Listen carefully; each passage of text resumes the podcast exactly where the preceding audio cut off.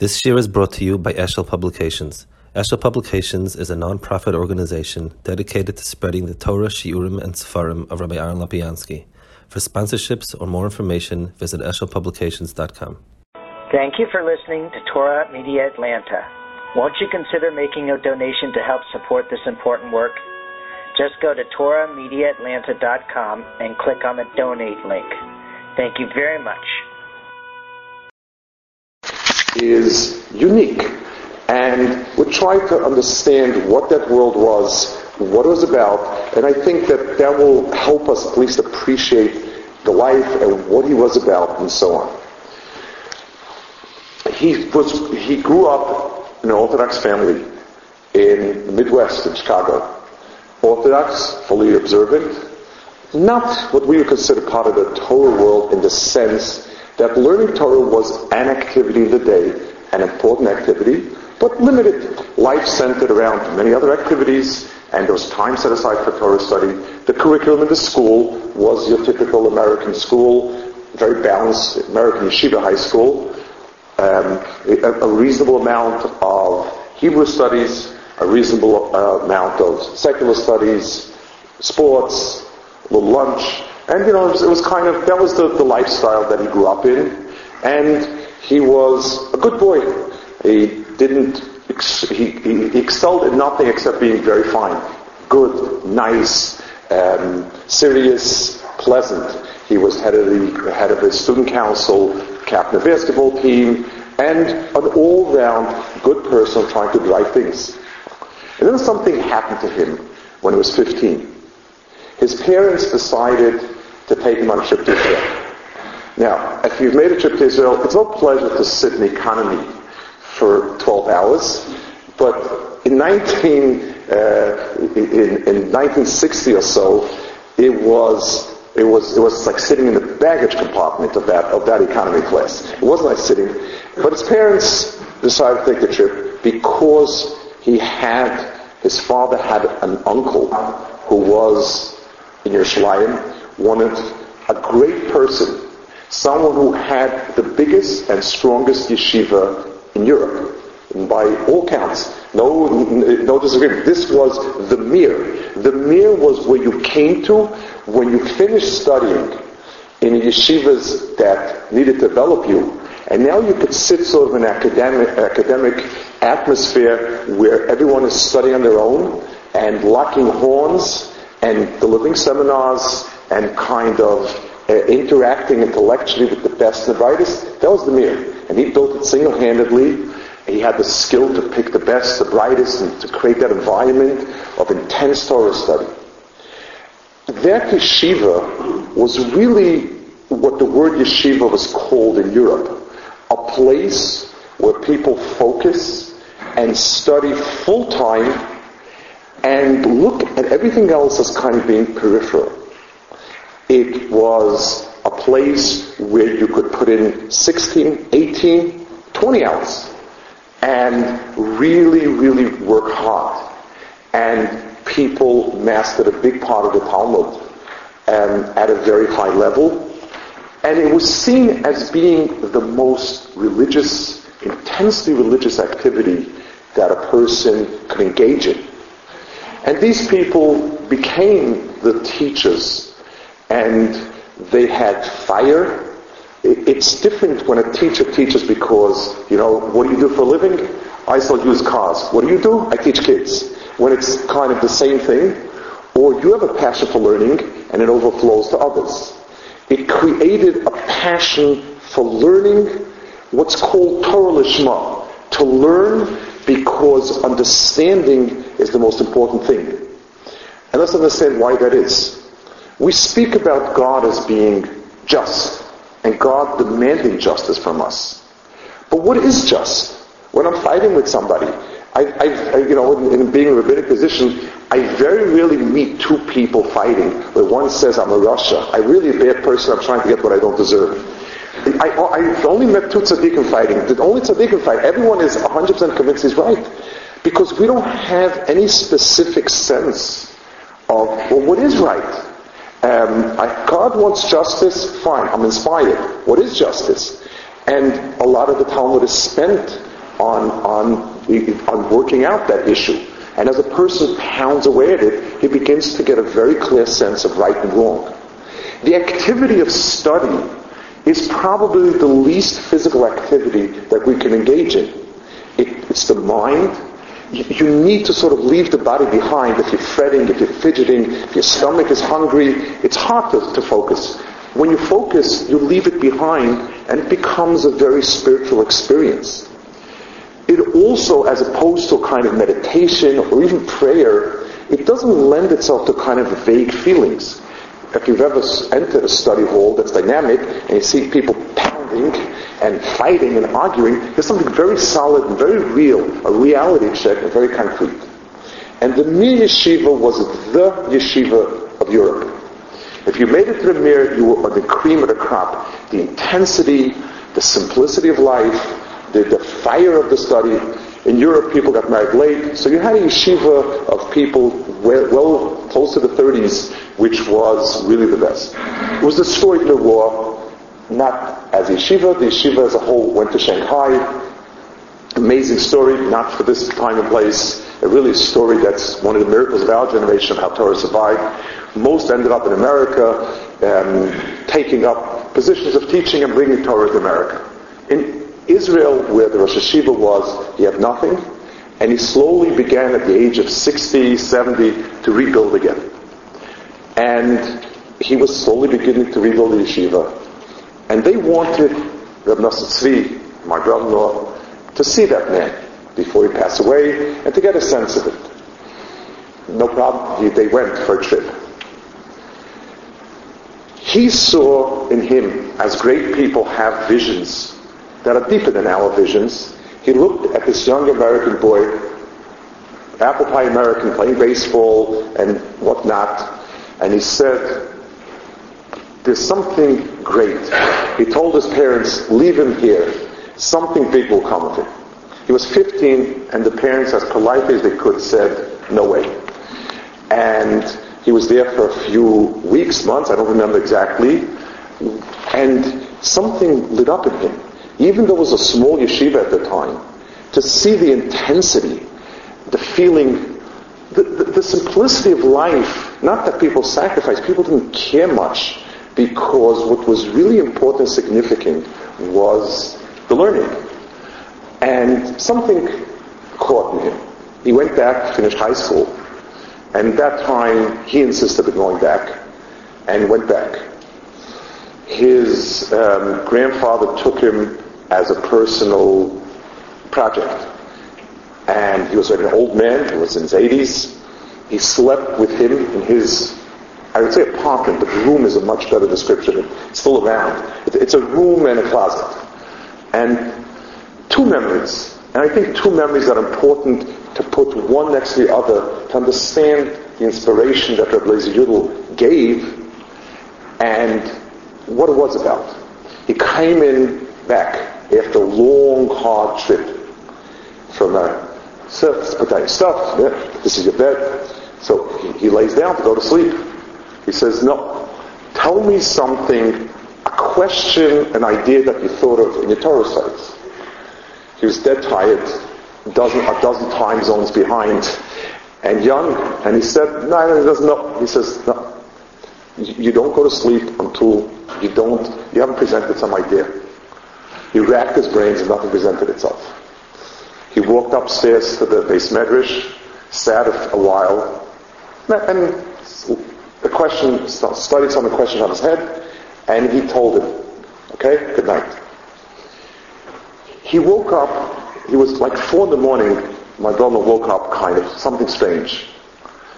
And he saw his uncle very quietly.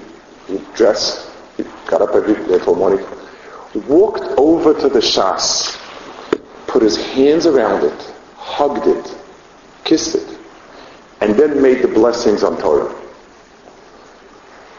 The combination of that, the intensity, the love for learning. His uncle was tiptoeing around so that he shouldn't wake him up. He didn't suspect he would ever see it. And, the idea was the core of a person is one thing. to understand and to know. That's where your love is, and you don't go to sleep empty. You go to sleep with an idea, with a thought. That was how he presented it. My brother-in-law didn't stand out as the brightest in yeshiva, but he stood out as the most focused, persevering. And it was amazing. I came much later, obviously. I came in 1970. He came in the 50s, in the 60s. He was. Some people, when they're intense, they burn out. It's like you ever see a young child when he tries to run the marathon and he starts with a sprint and then platzes. And, it's not smart. He was calm, level, and focused on and on and on. And that was one element that made him extraordinarily great. He had an intensity, but a calm and focused intensity. And he never hesitated to say, I don't understand, let's do it again. Let's do it again, let's do it again. At night, in the morning, in the day, in the afternoon. He had a lot of catching up to do. And he didn't have a natural ability to, like this. But it was like a machine. Calm, and always happy with it. There always was a smile. It was always pleasant. You looked at me and said, he is enjoying himself. This went on for a few years, and then he still wasn't considered the top, but his uncle decided, you know what? This man is a great person. And I would like to have him as a son-in-law for my granddaughter, my oldest granddaughter. At that time, his son, who later became Rosh Hashiva, his oldest daughter, which is my oldest sister-in-law, they went out and they became engaged and got married. And it stayed the same, with the same amount of perseverance. One thing changed over the years. I wouldn't say changed, but got added. He also began reaching out and teaching at other people, preferably the weakest and the ones that needed him the most. It was almost kind of contrary. People who were sort of gunning for a great career in rabbinics and teaching were usually looking for sharpest minds to lock horns with so that you can develop yourself and sort of. He did learn with big people. His grandfather saw to it. His uncle saw to it. His uncle, grandfather, the same day. By marriage, was a grandfather. By birth, was an uncle. He said he provided with it, but he would always look for the person who had walked into the yeshiva behind, something like himself, I think, and work with him, help him, encourage him, help him study, help him understand, and needed just a kind word, a smile, a meal. Shiva meals were really left room for help, and that was the other activity. His wife, Tebala Chaim, she was an extraordinary woman. That's what she wanted of him, and she made every effort that he would be undisturbed by anything to be able to focus and study. I remember, in this is 1970, I had already children who must have been 6, maybe. I don't remember exactly, but they were kind of young kids. She said, you need to study, but your kids need to have interaction with their father. So I will bring the kids to the yeshiva, and you'll spend time with them over there. And she would bring the kids there, and he would spend time so they didn't have to go back and forth. This was her ideal, and it was his ideal. As time went on, it just kept going. The things that stood out, one other thing I think that stood out, was what seemed to have been an infinite amount of patience.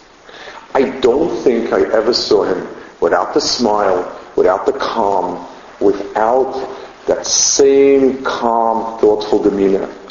And even if you annoyed him greatly, basically all you could coax was a smile out of him, and sort of, and that was the end of it. You just disregard the rest of it. Those are the things that stood out as a person from the outside looking in. My father-in-law became Rosh Hashiva. He was the son of Reb Lazy Yudel, and he became Rosh Hashiva in 1965 when his father passed away. In 1990, my father passed away. He was sick for a few months before he passed away, and he was looking to see who he felt he could lead the yeshiva to.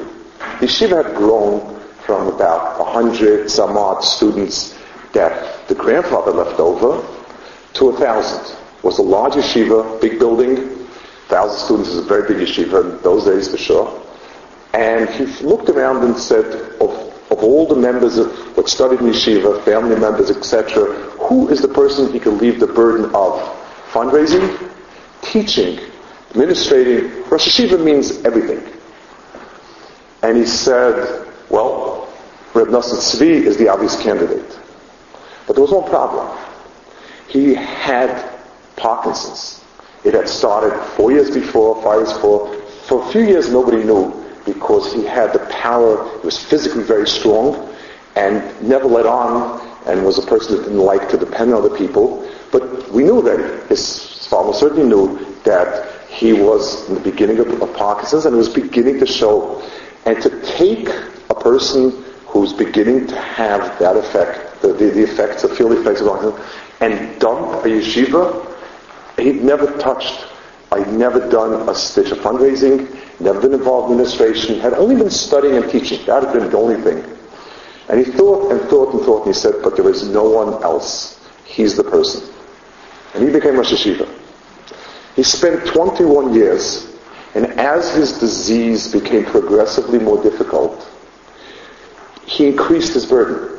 I can't begin to picture to you what his day looked like. He delivered major lectures, which means to an entire student body, a few times a week, private classes a few times a day. His budget went from $1 million or $2 million a year to $30 million a year. He built, from one building, he built a whole bunch of campuses and buildings and all over the place. Somebody once, some cynic once told him, Reb Nosson, why don't you just roof in half of Jerusalem and call it Mir Yeshiva? What's the point of raising money for all those buildings? I mean, it's basically just make a canopy and put a sign on it. He never stopped dealing with people privately. He would, people who wanted, they were comforted by him, by his smile, and he didn't hesitate to use his illness and say, I had it hard too, and I somehow do it, you can do it, we'll do it together. Whatever the person, the empathy that he projected was tremendous, and all day long that was happening. And everything grew, the yeshiva grew, his teaching, volume of teaching grew, his reaching to people grew, his fundraising grew, and the illness progressed. I moved to the States fully with the family 12 years ago, and I would come back, once a year, twice a year, and then, so each time going in, it was difficult to watch. You walk into the house was bedlam. There were people constantly coming and going. This one is taking entrance exam to yeshiva. This one is a potential donor. This one is heartbroken, needs something. Here's a boy who needs help. This, that, the other thing. On and on and on. And nothing. It was relentless. And disease kept taking its toll. He would first be able to walk, and then he would stagger, and then he would have to be mostly in a wheelchair. It became harder to hear him speak. But it kept going on and on and on. And it wasn't always easy to see it as an outsider and so on. And then at the 2 or 3 months ago, Yud Alef Cheshvan, he had a regular day, one of his full days, woke up in the morning, said Modani, stood up, collapsed, passed away. And he had one of the largest funerals Yerushalayim ever had, for over 100,000 people. And that was, I guess, his life. I'd like to approach the stories about him, the study that he did, the assessment study. We've given a little bit of an example.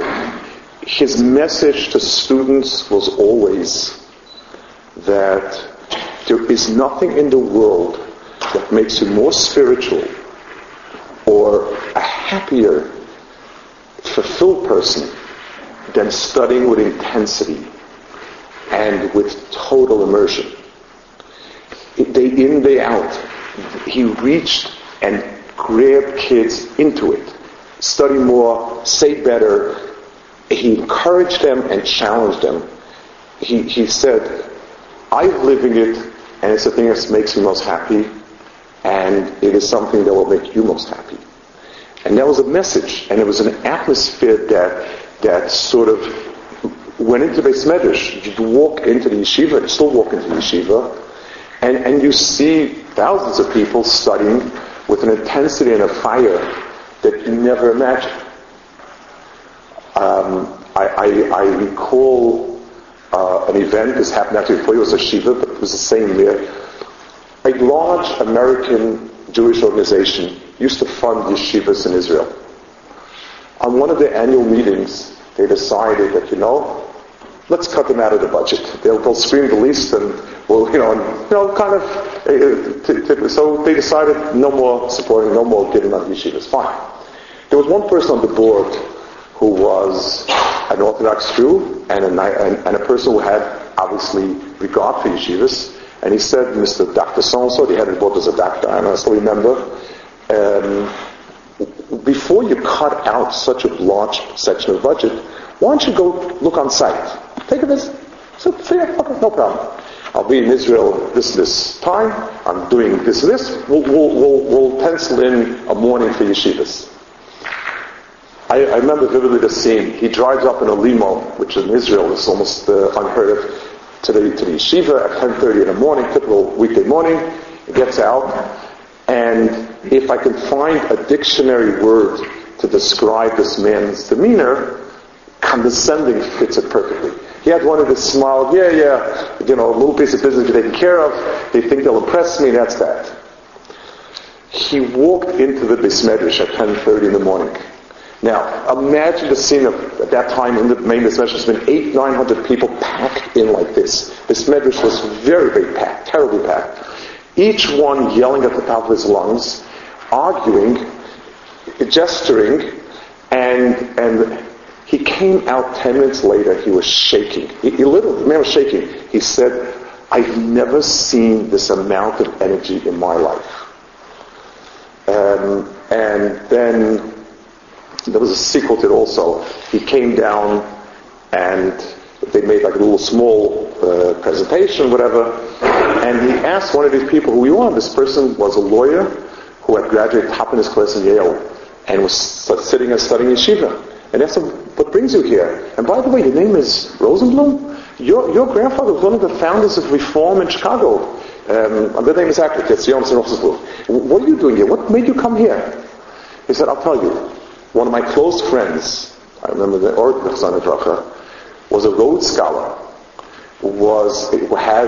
had studied Semitic languages and was the best possibly in his class in Oxford in Semitic languages. He had come here and he was studying. He had 6 children in a 2-room apartment and had taken in a Down syndrome child to raise, so because the government would give you money sort of across the home to be able to support himself. And this Rosenblum concluded, said, I didn't know what he was doing, but if it's worth that sacrifice, then that must be, if somebody's willing to sacrifice that much to do it, that must be something worth doing. And that's why I got into it. That was the scene, that was the intensity that the Mir Yeshiva had and has. And he stoked those fires and flames tremendously. I want to step back 2 steps and share a personal observation and sense and feeling about the whole picture of it. America advertises, holds, if you want the picture of a beautiful 65-year-old man and woman, the picture of that beautiful couple are people who look like they're 35. You know, it's as if you could mistake them for 35, except that they're living in Florida and not working anymore. Other than that, that seems to be. And we sort of, and that's sort of become our mindset, that beauty is something that's been unused, something that has somebody who has nothing to do, needs to do nothing, and he's doing all the wonderful things in life. We're never sure what those are, but these are the wonderful things. He has nothing to do, doesn't look like he's done very much. Leisure. That's the picture of it. It's as smart as walking into a person's personal library, and you say, wow, this is a great scholar. Why? Well, he has all the classics, and they are beautiful and fresh as if they were minted yesterday. So this person is a very accomplished scholarly person. What about if you walk into a place and every book is worn through and everything is been used, and you see how many times each page has been turned and notes in the margins? Isn't that the beauty of a library? Isn't that the accomplishment of a person? Books are not made to be beautiful and unused. They're made to be used and to be worn out from use. The most precious thing that I inherited from my father's kind of Racha 17 years ago was a little tehillim that he used for I don't know how many years. And every page was almost transparent from use, except for pieces here and there we could make out an outline of it here. That's a beautiful tehillim. We're not put in this world to be steaks, to roast on Florida sun on both sides, a little well done. That's what we're here for. That's the beauty of a person, that after 60, 70, 80 years, he looks like he's accomplished what a 15-year-old has accomplished. That's it. That's not our picture of life. It's not our picture of the world. Our picture of the world is we want to have used our life. When we see... when I was young and I began to become, I grew up religious Orthodox, but as I was a young teenager, I began to become more interested in the world of Torah as such. I began hanging up pictures of great Torah giants on the wall. And my cousins came to visit, non-religious. And in America, you hang up two types of pictures, either women or people with big muscles, big bulging muscles, and that's what you admire. That's beautiful. And she looked at the pictures and she said, I don't get it. And I asked her, I said, Hannah, look at them. Tell me what their face says. And she's a person who's sensitive. And she said, wisdom, understanding, godliness. I said, yeah. The face of somebody who has brought out in himself, where you can tell every time a smooth brow is beautiful, it means unused. It says on it, never opened. A brow that's furrowed, that's been 1,001 times every day furrowed to try to figure out something deep, that's beautiful. Eyes that have shadows around them because of the hours and the days and the nights spent worrying about someone else's problems. Those are beautiful eyes. If you ever see paintings of old Jewish mothers lighting licht, that's beautiful. The furrows in the brow, the worry for her children, the tears that she shed, that's beautiful. A face that says, I've done nothing and expect to do nothing, says, I'm worth nothing. A face that says, I've spent sweat and time and tears and prayers and thoughts for someone else. That's beautiful. My brother passed away suddenly. Like I said, he collapsed. It was, 20 years was a miracle, and then it was sudden. And a half hour later, in Israel, in Jerusalem especially, they make funerals immediately, his oldest son had to eulogize. And the words he said were, my father had progressively become an angel. there was less and less body and more spirit until he was just about a Malach. And that's the most beautiful description that we can give to a human being. I want to conclude with the Medrash. The Medrash says, there's a pasuk in Kohelas, Tov Yom HaMaves Miyom Hivoldo. The day of death is finer than the day of birth. So Chazal say Moshel. There were people standing on a dock as they were christening a ship, and the ship was going off on its maiden voyage, and it was gleaming and beautiful, and the deck and the bed and everything, and they were cheering and admiring. And somewhere on the side, an old vessel was completing her last voyage, lumbered in, holes, broken, but lumbered home for its final voyage. And everyone standing on the side and cheering, and the wise man said, you are foolish. That vessel, maybe it'll never do anything useful. Maybe it'll never carry its cargo to its destination. Maybe it'll sink right away. Maybe nothing will come of it. This vessel, I've seen it, hundreds of voyages of cargo, of people, surviving storms, and coming home, what a beautiful sight. I think the appreciation of someone who really had used every moment of his life, who had worn through the crass shell of a body, so that people around him said he was almost an angel when he passed away. That's beautiful.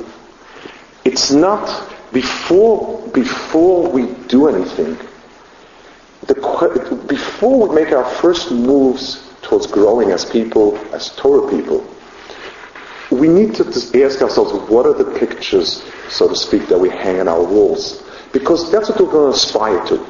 It's the model. What do I want to be? Have I just blindly swallowed what the advertiser put in? That a life of nothing, looking forward to nothing, is great and beautiful.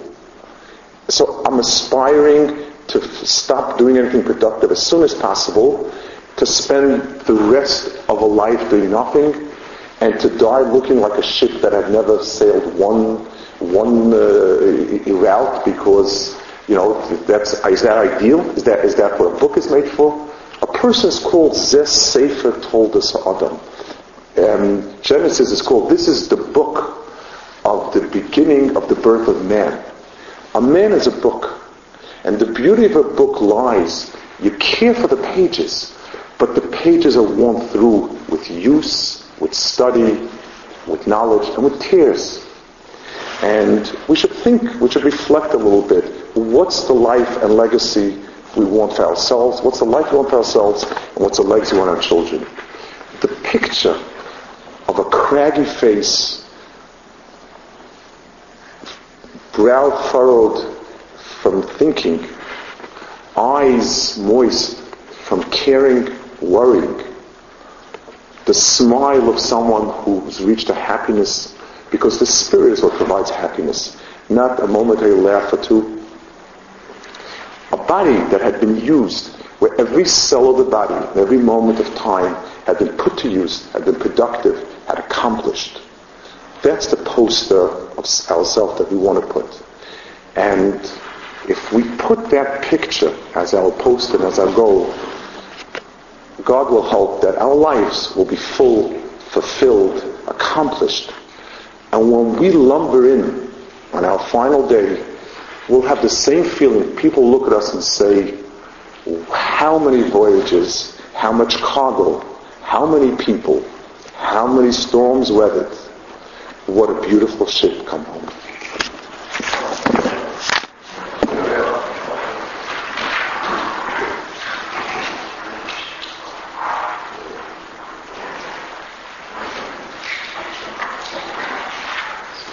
Thank you, Rabbi Lopianski, for the words.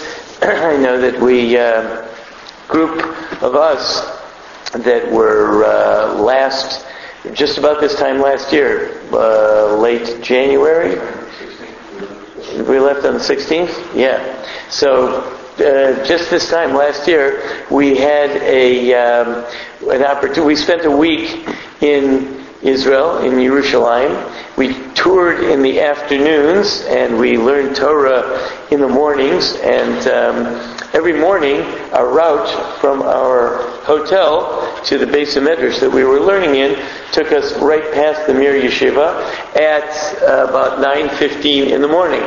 And the scene, just to be part of that scene, buses are coming in from everywhere, from all around the whole metro area, because the yeshiva, again, Reb Nosson Tzvi had arranged that there should be bus service, particular bus service for the yeshiva. So busloads of young men, married men, who were coming in from all around the city, and these buses would be disgorging all of their passengers, and they would all be heading towards yeshivas, and we would be walking right through all of that. And it was tremendous excitement, because really the whole neighborhood, it's like Torah Town, and we were part of that.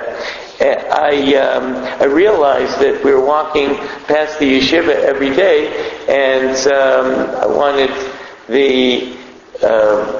everyone to have the opportunity to at least meet, if just only for a moment, the greatest personality in that neighborhood. So we made an arrangement, and we brought the group past Reb Nosson Tzvi, and everyone we went in and out of the apartment with hundreds of other people, and we just got a chance to go by and shake his hand and greetings. At that time, I thought, this is a wonderful thing, and we better be sure, every time we take a trip to Israel, we better be sure to do this. Of course, that was going to be the only opportunity, at least for that group, and it's a memory that we treasure. We took pictures of it. It's something that's really very, very important to us, and we share a piece of that, and I'm really very, very grateful that Rabbi Lopianski was able to come and flesh out the picture, because at the time, I don't think that we even appreciated what we were doing, and the experience that we had and the memory that we treasure. So I just hope everyone will be able to share these words with others and share that idea. I thought that this was important, because I believe that Reb Nosson Tzvi Finkel, Zatzal, embodied a life that we could all put to use, rather than lauding him and extolling him for his greatness in Torah and his great piety. Reb Nosson Tzvi really lived a life that each and every one of us can actually integrate into our own lives today, and I hope that we do that. So thank you all for coming, and Mir Hashem, we will continue to learn Torah and try to embody some of these messages. Thank you for listening to Torah Media Atlanta. Won't you consider making a donation to help support this important work? Just go to torahmediaatlanta.com and click on the Donate link. Thank you very much.